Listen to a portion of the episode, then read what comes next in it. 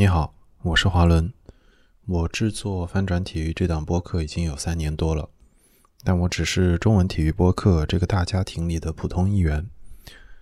有时候我也会对我的同行们感到好奇：这些做体育播客的人，他们是谁？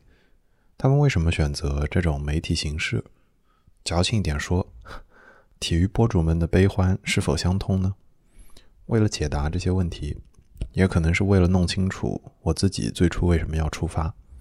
我决定和体育播客们聊一聊。欢迎收听中文体育播客群像系列。Hello，各位朋友，嗯，我们又迎来了新的一期，这次是跟爷爷的这个主播，我我不知道你们这个名字我该有没有什么标准的念法，我就先念爷爷，我觉得听起来还挺可爱的。但是，呃，然后今天跟我一起聊是阿火，阿火跟大家稍微打个招呼吧。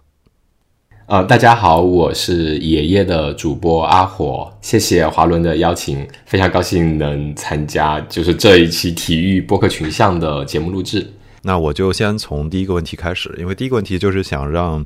阿火来简简单做一下自我介绍。然后，既然今天你的搭档不在，我想你也带他做一个介绍，然后简单讲一下你们爷爷这个播客吧。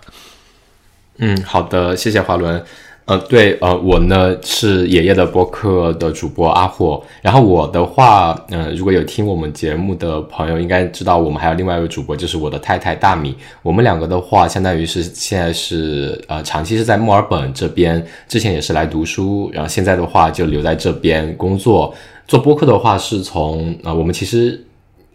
在呃前几个月刚出了我们的两周年的节目嘛，所以差不多是啊二零二零年年初的时候开始有萌生想法做这样一档体育播客。嗯，现在的话。嗯，对，主要是我们两个可能也是比较喜欢一些户外运动啊这方面的东西，嗯，所以呢，爷爷这档播客呢也是一个聚焦于一些户外运动以及嗯一些嘉宾他们分享自己在户外运动这方面的一些经历的这样一个一个嗯播客节目。具体介绍哦，我具体想问一下，你们俩是就是去那儿怎么读书，然后留下来吗？因为我自己是留学生，所以我对这点还挺。就就我我会想知道 这件事，嗯嗯嗯，没问题啊。就是嗯，我是在国内呃本科，然后保研读研第一年，后来想着就因为有雅思成绩要过期嘛，就想说出来读个书这样子。就是自己当时的专业问题吧，就想着说嗯，可能在国内的发展可能不是特别自己想要的那个方向。后来就换了一个方向，就到处申请。后来就申请到了墨尔本这边的一个博士的一个机会，然后，就来了这边读博这样子。然后我跟我太太的话也是，嗯，我比她大了有三岁嘛，所以是我在读博的时候，她可能还在本科。她本科可能大三的时候跟我认识嘛，然后呃，我们就在一起了。后面他就也会想说，就是我是。想尽各种方法想把他骗过来，然后就呃，这是一个撒狗粮播客，对，呃，可以这么说，对，嗯，那时候就嗯一起，比如说申请啊什么的，就呃一起联系这边的老师啊，后来也是有这样一个机会，他能来这边读博，然后我们就一直在这边。我相当于是一八年博士毕业，他的话是嗯一九年左右博士毕业这样子。那我接下来的这个问题是，你们在做这个播客之外，跟体育发生过的比较大的交集，那某一项运动发生的关系大概是有多长时间？这样，这个其实可以呃换一种角度来讲的话，就是我们为什么做这个播客的初衷。呃，其实如果我们陈述了那个问题之后，其实就能知道我们跟播体育发生的关系。就我们当时呃一开始就是比较喜欢运动的，他大尤其是大米，他呃一开始是比较喜欢跑步。呃，我后来呢也。也是开始跟着他才入的跑步的坑，后面逐渐开始就比较沉迷于对越野跑呀、呃健身呀，就会做这方面比较多一些。嗯，然后后来呢，也是因为二零二零年那时候因为疫情，澳澳洲这边逐渐也开始选择封国封城，大家都是被困在家里面，那我们就会觉得，哎，好像就是之前没有疫情之前，我们会到处跑呀，每个假期都会去不同的山里面去越野跑呀，去露营啊，去玩一些这样的户外。那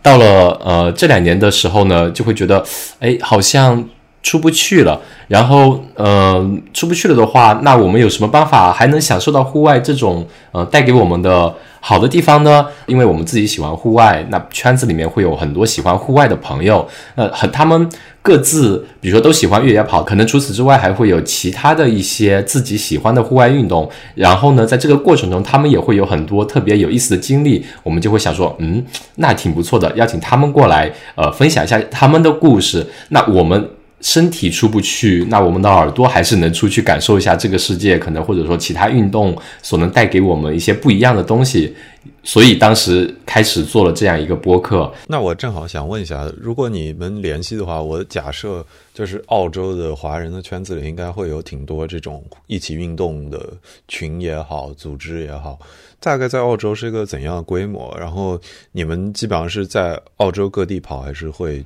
飞到其他国家也会去参加比赛或者是活动？嗯，呃，是这样的，就是澳洲这边的，我们最开始在的那个跑团，它叫。呃，ACRG 嘛，Australian Chinese Running Group 是这样的一个跑团，它的规模可能是几百人的规模，但是可能日常我们玩的比较好的，或者说大家比较积极的，呃，会有二三十人、三四十人这样一个规模。那大家可能经常呃跑得多的时候，可能也是分阶段嘛，跑多的时候可能每周末都会进山里，会有定期跑步训练。每周末对每周日都会到山里头去跑一跑，再加上澳洲这边其实有蛮多的大大小小的不同的比赛嘛。那对于这些比赛的时候，我们大家都会一起约，哎，那我们一起去参加一个，比如说二十五公里、五十公里、一百公里、一百迈的比赛，各个层次的比赛都有。那大家一起去，你选择你自己想要的 level，呃，剩下的人呢跑完了可以去做一下 crew，就会我们经常会去这样做。呃，对于做一下 crew，呃，对 crew 就是做一下补给嘛，因为呃很多朋友他们会去。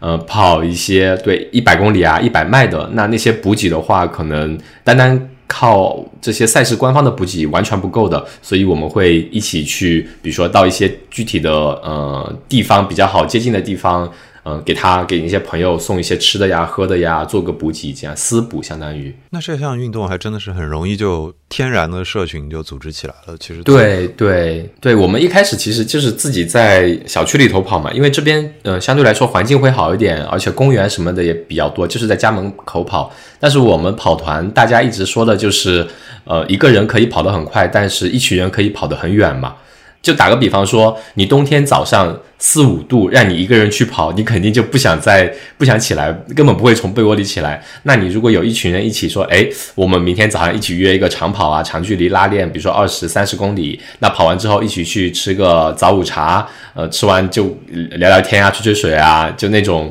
会有带比较强的社交属性，那生活会相对丰富一点。那这项运动对于我们本身来说就不存在一个说我要努力去坚持保持训练以达到某个目的，而是说。哎，我就是想去见见朋友，聊聊天，喝喝茶，顺带跑个步，这样子。那还真是挺好的，而且我觉得如果就跟自己喜欢的人一起参加，就也挺有动力的。对对，然后这个是越野跑这一块的，这里其实还有蛮多不同的户外社群，因为澳洲这边可能相对来说。嗯，户外的资源比较丰富嘛，我这边也有加一个户外的社群，叫浪人组。那个群里面大家就会嗯比较活跃嘛，然后每个人可能他们的爱好都会不一样，但是大家都会在里面，嗯，都会对户外运动这个大方向会比较喜欢。那经常你在里头喊一嘴说，今天晚上有没有人一起去攀岩啊？然后可能你说你要去哪个岩馆呀？那边周围的很多朋友小伙伴就会一起过来，然后大家一起哎爬爬墙，然后拍拍照，聊聊天，也会这样子。比如说哎，这周末有没有人去露营？营啊，然后也会说，哎，我去，我去，我有时间，那大家又约约露营，约徒步啊，约冬天约滑雪呀，就都还比较多，对。都喜欢泡在野外。好的，那我觉得基本上阿火介绍完了自己的背景跟做这个或跟体育相关背景。那我本来准备的第三个问题是，你们是如何开始萌生做播客的想法？但我觉得你刚刚好像多少已经有一点回答到。我觉得把这个问题变一变好了，就是你们为什么选择播客这个形式呢？因为感觉中文的播客其实就是相对于其他的，比如说长视频或者是。短视频或者是文字来说都不算是非常大的一个媒介，你们是怎么接触，然后主动选择了播客呢？嗯，就是播客的确，我们呃，因为我们也做了两年了嘛，经常也会别人问说，哎，你商业化了吗？我们就说，但凡想赚钱的，谁都不会来搞播客，去搞短视频啊，搞其他赛道，可能用做播客的经历早就已经有收入了嘛，或者说已经有一定的呃积累了嘛。那我们当时选择做，首先是大米，它本身就是一个比较忠实的播客听众吧，播客使用重度爱好者。然后对我本身的话，可能呃没有听那么多，就是上下班通勤会听一听。当时也基本上只会听呃日坛公园呀、无聊斋呀这些节目，在后面的话就会觉得，哎，好像我们也会有一定的表达欲，但是像你说的，呃，一些嗯短视频啊，或者说一些音频其他方面的 YouTube 这些视频记录的话，我们自己的感觉可能一个是觉得那个要耗时非常多，因为当时还没有接触到播客，播客对于我们来说好像就是拿个手机一录音一发就好了。会觉得哎，这个好像简单一点。再一个，你只用有声音去表达，你不用出镜。那我们可能自身是对出镜啊，或者说镜头感没有那么好的一个情况，或者以及剧本设计啊没有那么好的一个能力的话，会觉得播客好像相对来讲是一个比较好的媒介。所以当时会说，哎，那我们可以嗯尝试一下表达一些想法。但是选择播客这样一种途径来作为一个媒介来表达，对这个还挺相似的。因为我我最初也是对于出镜有点厌，也不算厌倦，我有点恐惧。我到现在都多少有一点。嗯嗯 嗯。下面一个问题是，你们还记得你们做第一集节目时候的心情吗？我觉得正好你可以介绍一下你们的第一集，然后就以此来描述一下你们最开始做节目时候的想法吧。我觉得就是我听了一下华伦做的第一集嘛，我觉得跟你当时心情应该是一样一样的，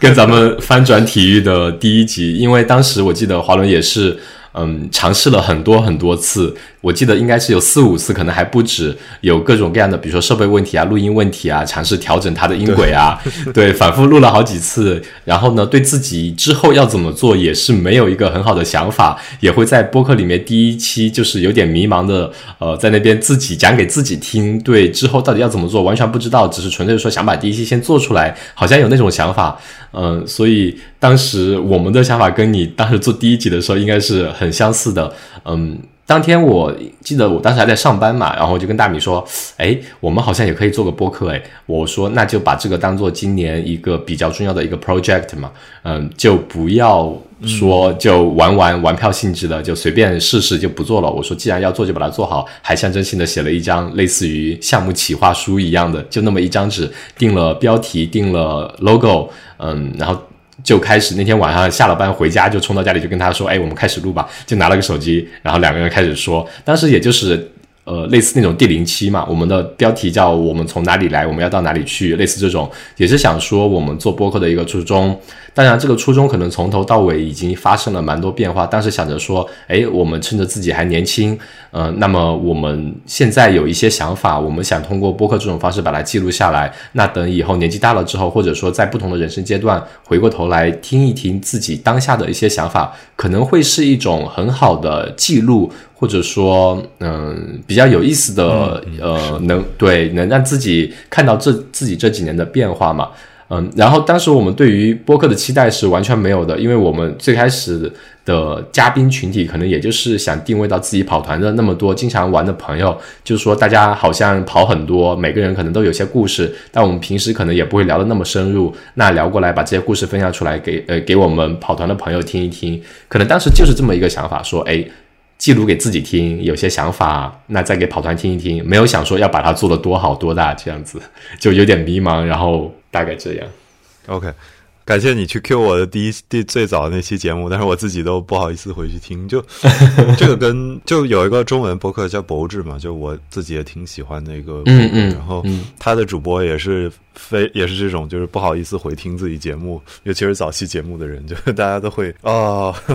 会后悔，会是的，是的，就那种黑历史被扒出来的感觉。对对对，确实。都是从那个点开始做起来的，嗯，OK。然后我在下面紧跟的这个问题看起来可能有一点冲。中途你们有没有过哪一个时刻觉得要放弃做体育播客或做爷爷这件事？那我我后来想明白了这件事，就我当时写问题提纲的时候把它放在这儿，是因为因为我看过一个数据，就是说就是大概有九成甚至更多的世界上的所有的播客是在第一期之后就放弃的，所以就。紧跟在第一期之后，其实是一个就是一个分水岭，就有很多人可能玩票一下就就就放下了。那我想问的是，你们有没有经历过那种想放下时刻？然后你们是怎么坚持下来的？嗯，对我很同意你刚刚说的。其实百分之九十说做完第一期没做，甚至还有一些数据是说，可能播客大部分播客是没有超过七个月的，可能跟到七个月之后就会疲软，嗯，就会呃断更嘛，就弃坑了。真的说放弃嘛，嗯，可能有些时候有想过是什么个情况，就是我跟大米因为两个人在制作嘛，那我们其实是有一定的分工的。那在有些时候可能对有一些。节目的内容表达，或者说文案以及标题会产生歧义，甚至对于更新的一个进度，或者说一个节奏、一个频率有歧义的时候，两个人会有一定的争吵。那真正说有放弃吗？我们好像没有说过要放弃，嗯，只是会有遇到一些。呃，坎，我们需要去双方去沟通、去对话、去解决那些两个人一些持有不同意见的地方，能把我们以后的一些发展方向啊，或者说自己对于播客的这个初衷或者激情，能让它持续下去。嗯，因为呃，我们在我们的两周年播客里边也说过，其实很多朋友说你们是怎么坚持下来的？这个东西其实不能算坚持，就像嗯，我们问大家说你是怎么坚持每天吃饭的？就是录播课，对于我们来说，可能就像吃饭那么简单，就。不存在一个说你要去坚持这个东西，因为我们本身就是非常喜欢户外运动，也非常乐于去尝试很多不同的运动，一些我们没有接触过的，嗯，没有听说过的，甚至也不了解的，那我们就会想说，哎，通过播客这个渠道，可以去邀请很多朋友，以前可能根本不可能跟他们发生交集的，来跟他们去聊，去听他们的故事，哎，播客刚好给了我们这么个借口，去可以去接近他们，可以去跟他们说，哎，能不能来跟我们分享一些。些故事啊，反而对我们来说是一种非常很有收获的东西。所以对我们来说，我们会不定期的去，呃，就像那个什么，呃，去 hunting 一样的，哎，盯一下，哎，这里有没有特别厉害的人呀？哇，他们的故事好像很有趣。那么我们就会去接触啊，然后想说邀请他们来我们节目聊一聊啊，这样子就不断的、不断的，一直会有嘉宾，呃，持续不断的来就邀请过来来我们节目输出，就不存在一个说。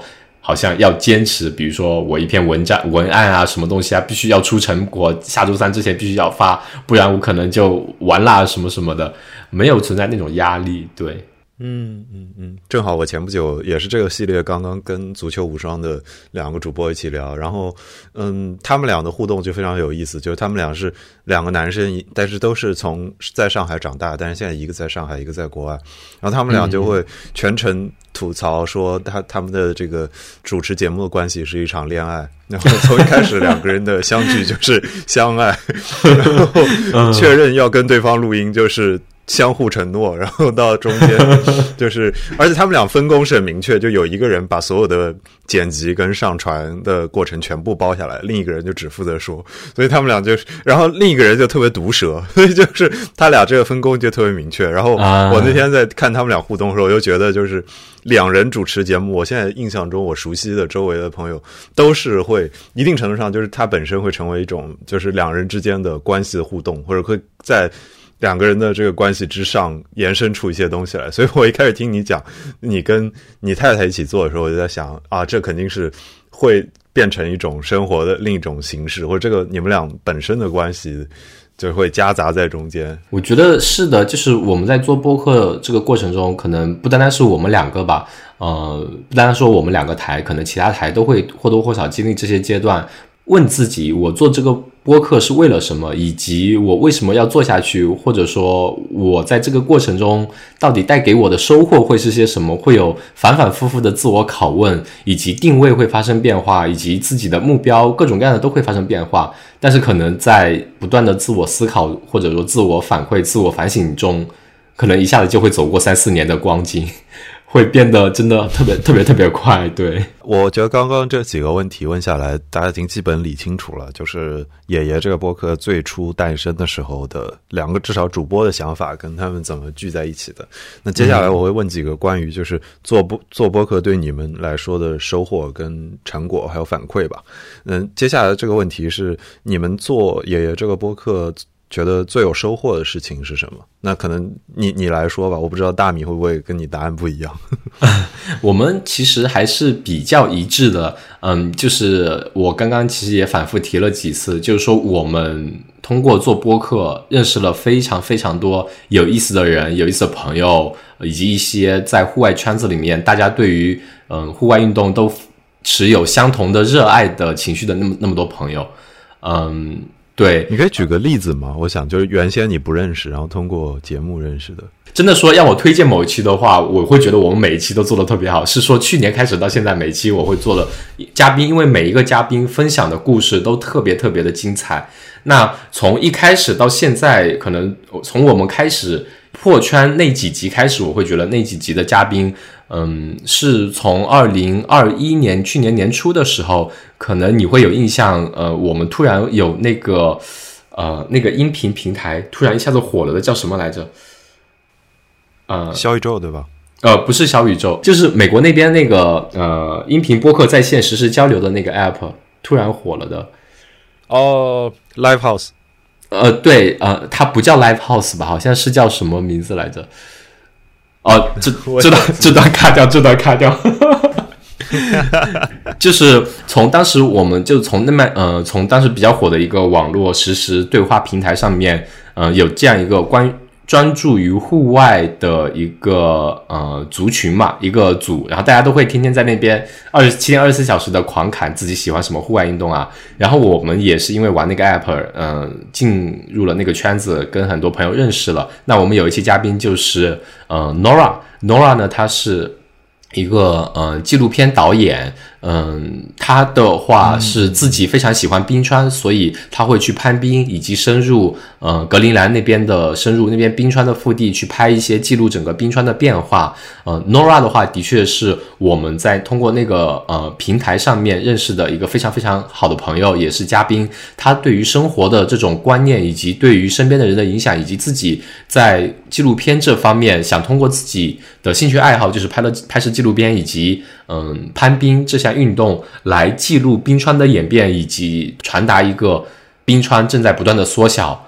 冰线或者说其他的冰面正在缩小，海平面上升以及气候变化这些一系列的东西，就会觉得它不会像很多人看到的网络上的一些，比如说 KOL 啊，会不断的输出，不断的想要给你洗脑什么，它就是很平和的。我通过我做我自己喜欢的事情。我把我记录的所有东西展现给你，那你从中收获到了什么？是你自己的收获，跟我没有关系。但是我想通过我的作品来传递这样一种信息。对，然后她的话是非常非常嗯乐观积极的一个女孩子嘛，然后我们也是通过这个平台以及播客这个媒介才认识到了她，让她把她关于冰川探险的一些非常有意思的故事分享出来。这是一个在另外一个也是我们在那个族群里头呃那个社群里头呃有另认识了另外一位老师，他是在欧洲那边嗯维也纳那边一个学校当老师的张老师。嗯，张老师他也是一位非常非常年轻的呃老师嘛，他是做地理地质研究的一位呃华人教授，在那边的学校里头，而且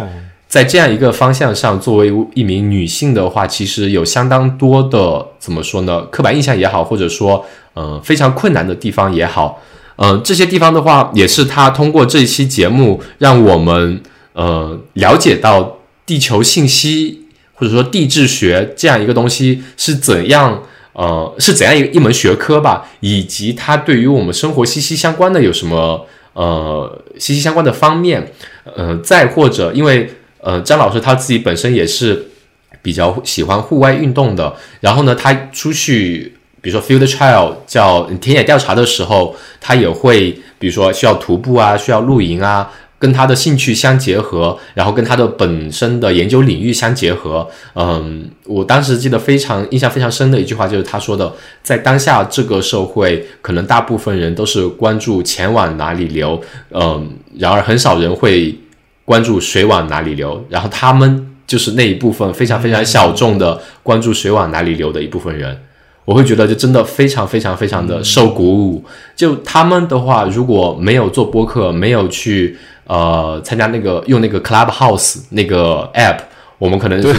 真的想起来，对，我想起来，对，突然想起来叫 Clubhouse，就真的不会接触到他们，所以他们是我们非常非常呃珍惜的认识的嘉宾。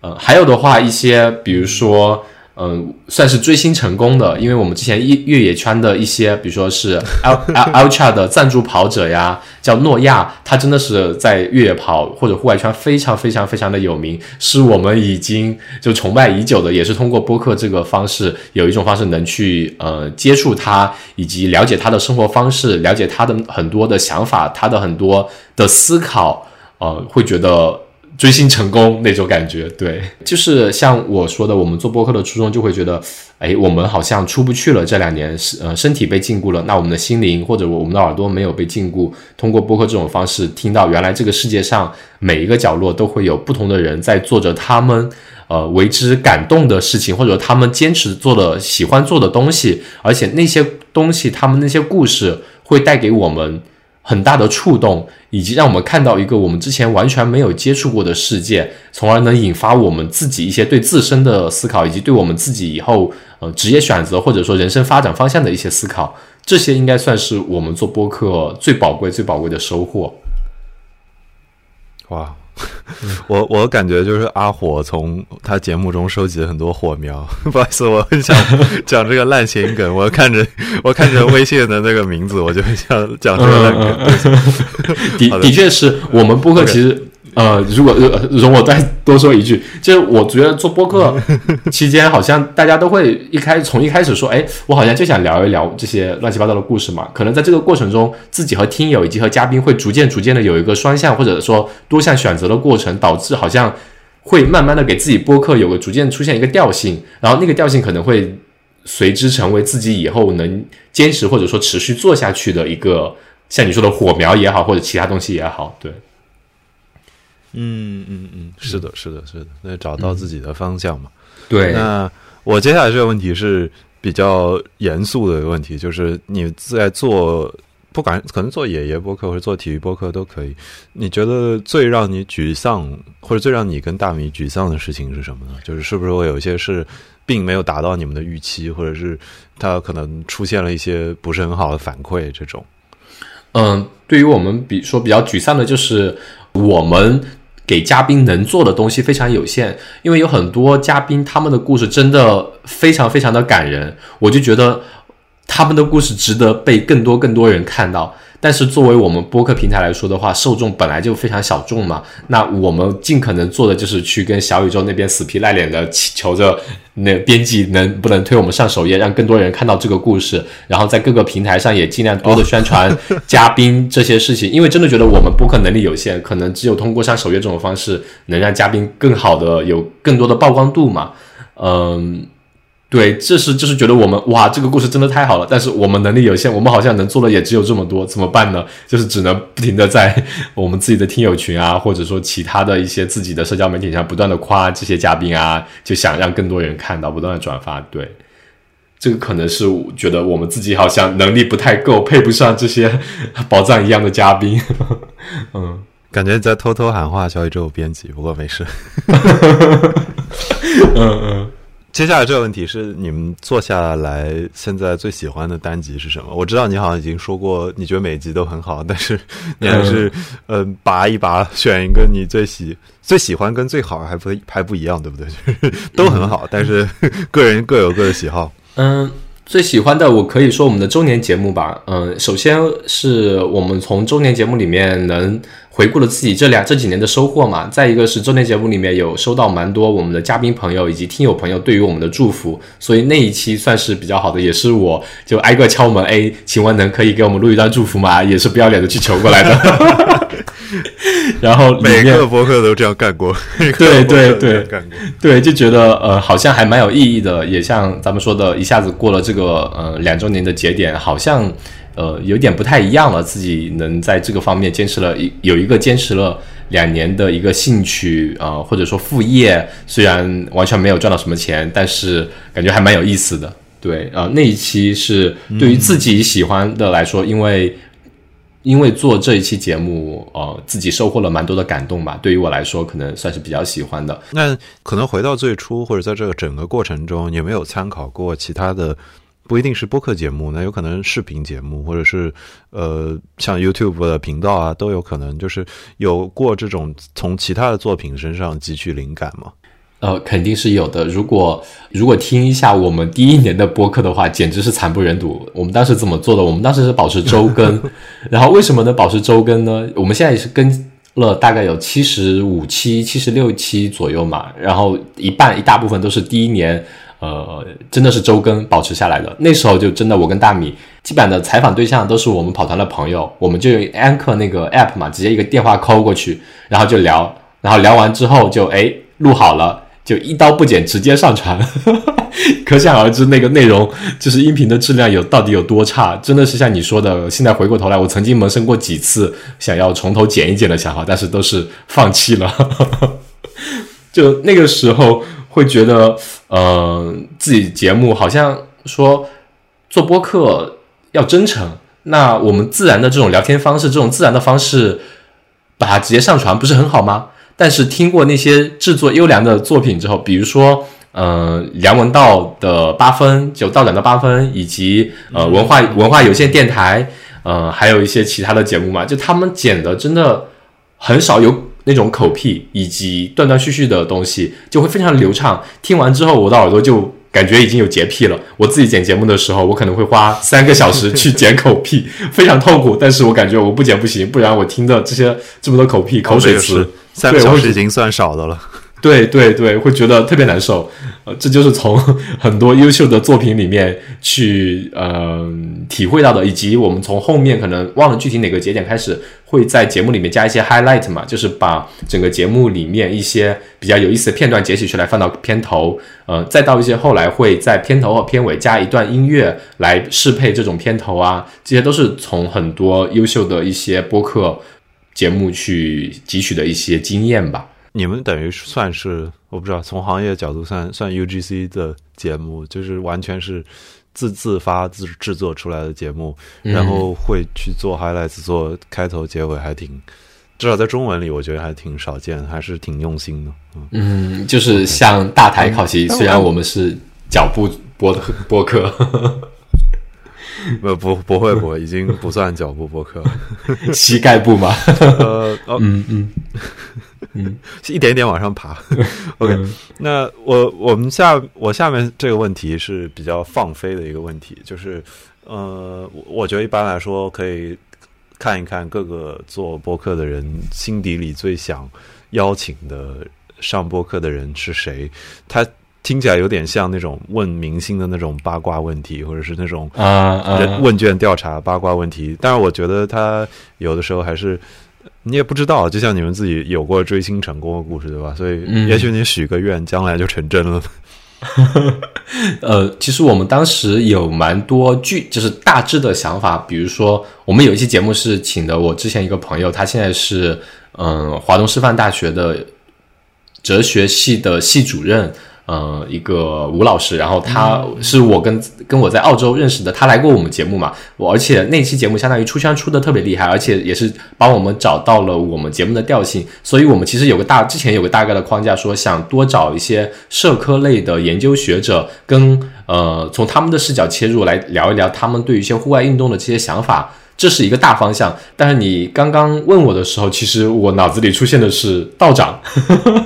众所周知，道长上知天文，下知地理，什么都懂。但是我好像从来没有听道长聊过关于户外的东西。因为大家都知道，道长其实比较喜欢读书，他可能每天会花六七个小时或者更长的时间花在读书上面。那我很想知道他在户外运动或者体育这方面，他他可本身是喜欢体育的，但是对于户外运动这一块。能不能聊出些什么东西？我很好奇，所以呃，而且道长一直到呃八分节目是我们一直在追的嘛，甚至比如说他最新一季已经呃是在喜马拉雅上独家播放了，我们也会专门就是去下这个 app 啊，然后再去追道长的每一期。对，哎，我可以追问一下，你你们俩是社科方向的，做做这个方向的研究吗？所以这个也是我们想去邀请很多社科方向的学者来聊的一个问题，就是我们自己本身不是这个方向的。社科方向的学者，或者说研究人员或者从业人员，他们对于很多问题的思考方思维方式跟我们会很不一样。那我本身是做有机化学的嘛，嗯，大米的话他是做计算机的，嗯，所以是纯理工科方向的思维会非常非常的不一样。嗯，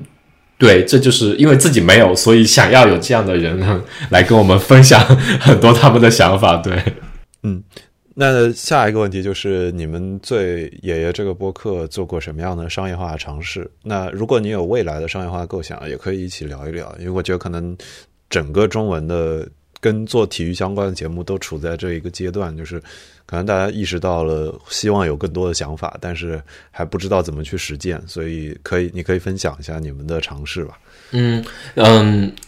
这个的话，其实刚刚你说的做体育播客最让人沮丧的一件事情，呃，可以说说是我的一个观察吧。就我们在做户外运动或者说体育播客这个方向的时候，其实一直比较有关注我们的所有有台在小宇宙上面的一个订阅数据嘛。嗯，我觉得好像我们首先户外运动或者说体育一些具体的某些体育方向，在整个。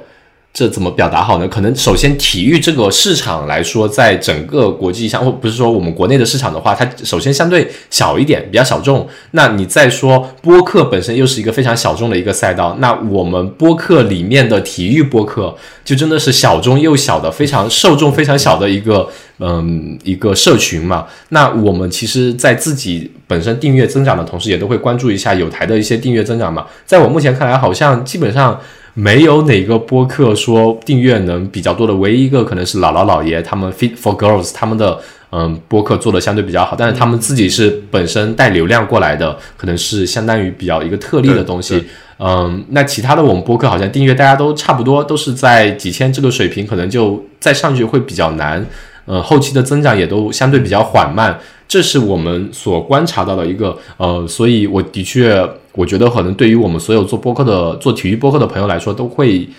比较沮丧吧。觉得自己一直在坚持做，但是可能真正嗯做商业化的尝试的话，或者说目前的粉丝社群群体来说的话，真的是比较小众。那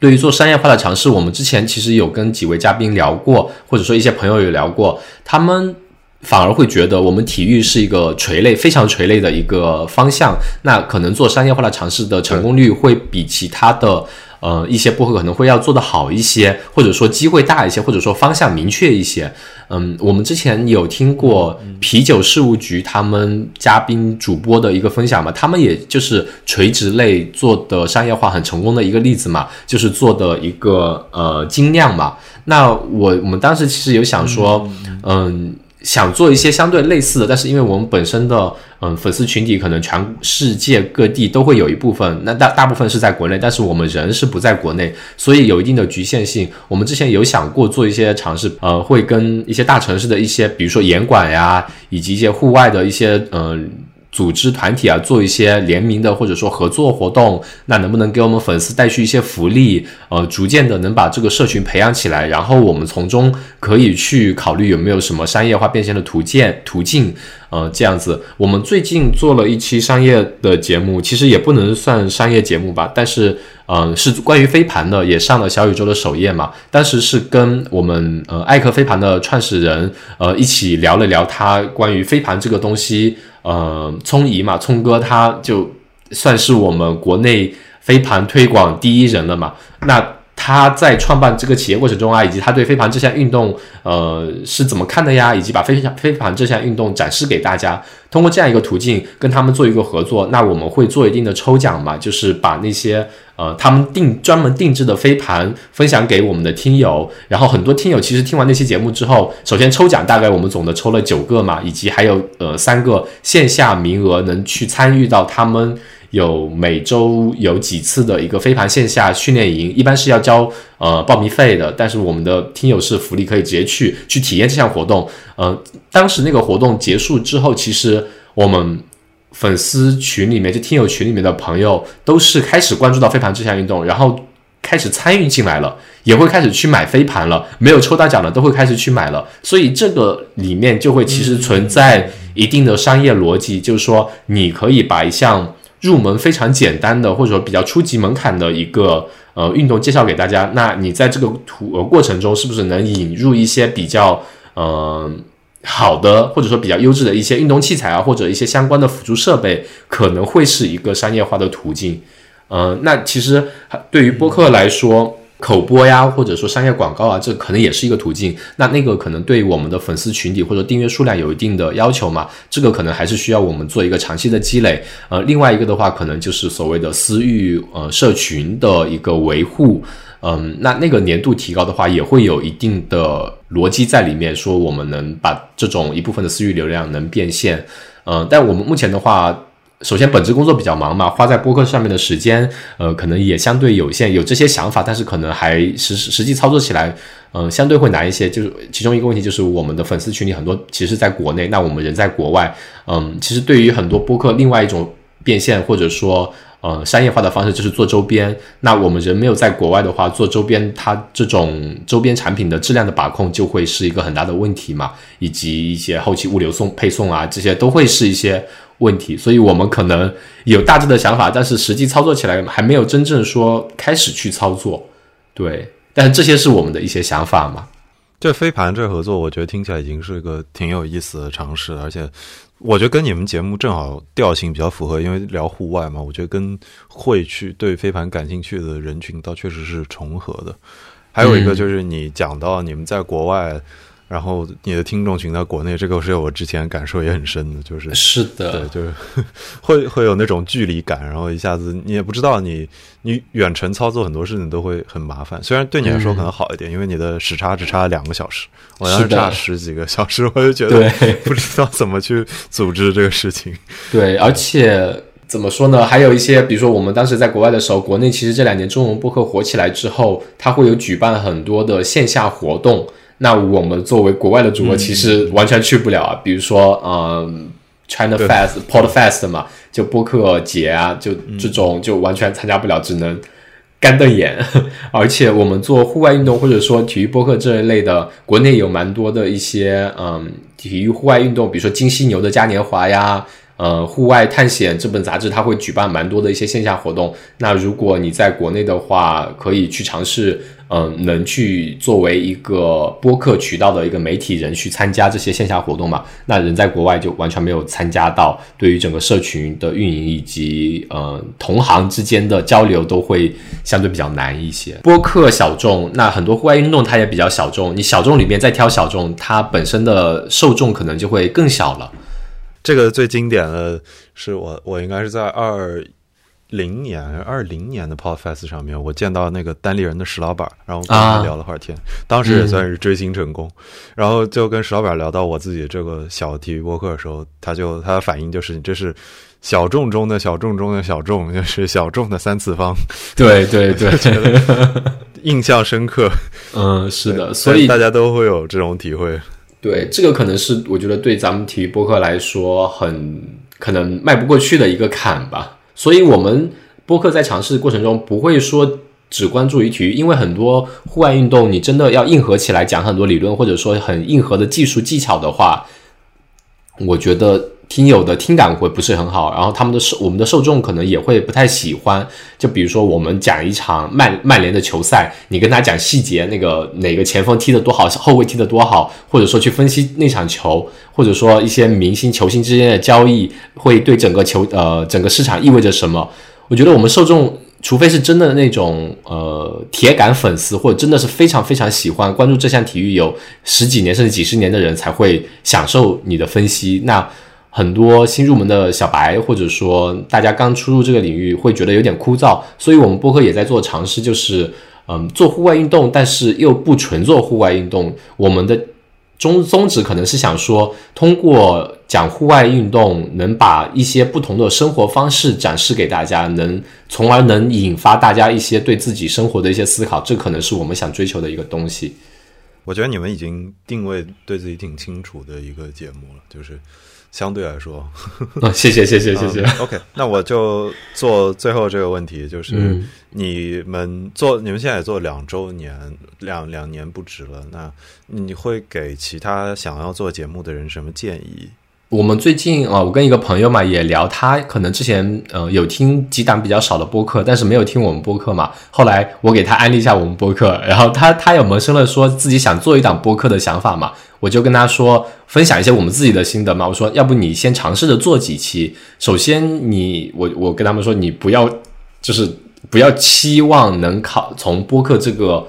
途径中去赚钱。如果一开始抱着这个目的的话，可能会很快就会受挫。呃，然后考虑清楚自己可能想要从播客里面得到什么。当然，你这个可能一开始到后来，呃，这种想法都会在变嘛。那你肯定一开始会要有先要有一个目标，说想要播客对你于你来说意味着什么？是纯粹是讲给自己听啊，或者说呃你想从中有更多的输出、更多的表达，找到一个方向，先持续去做几期出来。你尝试做完之后，我会觉得你会发现说，比如说这个播客这种方式到底适不适合你。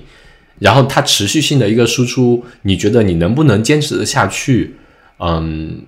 就这这两个问题，如果考虑清楚了，我觉得呃，开始做了，就很多纠结的东西就会不大不大会存在。对，如果你做了一段时间，发现自己嗯，我觉得这种形式不适合我，那可能就不会去做了。嗯，那你如果做了一段时间，发现自己的输出，哎，好像对于你有一些正反馈的东西，那你。对于你来说也不存在说坚不坚持，因为正反馈的东西持续性的会让你保持那种激情一直做下去的。我觉得这一些问题可能考虑好了会比较呃让自己能做得起来会轻松一点吧。都是很好的建议哇！我今天聊下来，我觉得阿火算是就是很清楚。还有一个不一样是，可能我觉得在国内待久了，就是国内的社会的压力会更大，所以大家想事情的时候可能就没有办法。用更理想或者洒脱的方式去想，但是我就我自己都能感受到我有这个变化，但是我跟你聊的时候又能感受到，哦，你你还有这种能量在，这个我还挺羡慕，挺喜欢，嗯嗯，对，我觉得我们其实之前说把很多可能性展示给大家，包括其实我跟大米现在开始工作之后也是一样，每天可能就是朝九晚五的一个工作，那。到呃一个星期开始，周一会比较痛苦，到了周三、周四就期待着周末的来临。那周末我们就可以去做一些自己喜欢的事情，来调节自己的生活嘛。那我们国内很多朋友他其实也是说，嗯，周中朝九晚五、九九六啊，或者现在可能相对好一些，之前的一个生活会让他觉得压力很大，工作会压得喘不过气。一周工作六天，唯一剩下来的一天，你可能只想躺平，只想休息了。但我们，所以这也是我们可能想尝试。把一些运动，比如说飞盘啊，或者说其他的一些运动，不是我们所想的，好像离我们很遥远。嗯，它可能就是你下楼就能做的一个运动，只是你需要十分二钟、二十分钟，就给你带给你一个非常好的一个正反馈，能让你周中所积累的很多负面情绪得到消解的一些东西。我觉得这个就会是非常好的一个补充吧。对于当代现代的一些生活来说，其实我记得，呃，咱们翻转体育的一个口号或者说宗旨，也是想说拆掉呃体育运动这项这呃这个东西对于普通人来说的高墙嘛。我可能表述的不是很准确，但大概是这样一个意思。我就会觉得，嗯，的确是这样的。我们很多人可能，嗯，在当下自己的工作生活中。嗯，觉得压力让自己喘不过气，或者说停不下来去做其他的尝试。那我们通过自己播客的形式，把那些运动变得简单一些，消除我们很多运动可能在朋朋友的听友或者说很多人脑海里面的那种刻板印象，觉得啊，足球，那我得找齐十二个人，还得买球鞋才能去，还有一个一个场地才能去踢吧。那其实完全不需要啊！你如果真的喜欢足球，他可能你有个皮球就行了，甚至说就一个足球，你去楼下颠一下球，可能也会很好玩呀。我们把这种可能性展示给大家，那他们对他们如果是一种启发的话，对于之后他们生活中去做不同的东西的尝试，可能也是会有一定的比较好的帮呃帮助。我觉得，所以我会非常非常赞同，呃，咱们翻转体育所坚持的那个宗旨，拆掉体育的这座高墙，能让更多人能到这个圈子里来，去享受体育带给他们生活的不一样的东西，一些正反馈的东西。对，哇，很感谢，很感谢阿火这么捧场，是我都不好意思，我们俩之间真的没有串过词，完全没有串过词，商业互吹，商业互吹。可以，我我觉得哇，这期还挺挺感动的，我觉得还挺讲挺好。我觉得就是做两三年之后能保持这个初心和这个能量，真的还是挺喜欢的。我也期待爷爷做出更多的好的节目，讲出这种嘉宾带来的这种感动的故事吧。那今天谢谢阿火过来呃参与这个采访，谢谢华伦的邀请，非常感谢，拜拜。我是华伦。感谢你收听翻转体育让我们一起丰富中文体育的叙事拆掉体育的高墙。作为一档坚持 rss 分发的中文体育播客节目每一份支持都对我非常重要。欢迎点赞评论转发一键三连也可以在爱发电平台上进行打赏。如果你听完节目非常高兴想和我进行更深度的互动欢迎通过微博和邮箱联系我。我会把你手动加入微信群里我们下期再会拜拜。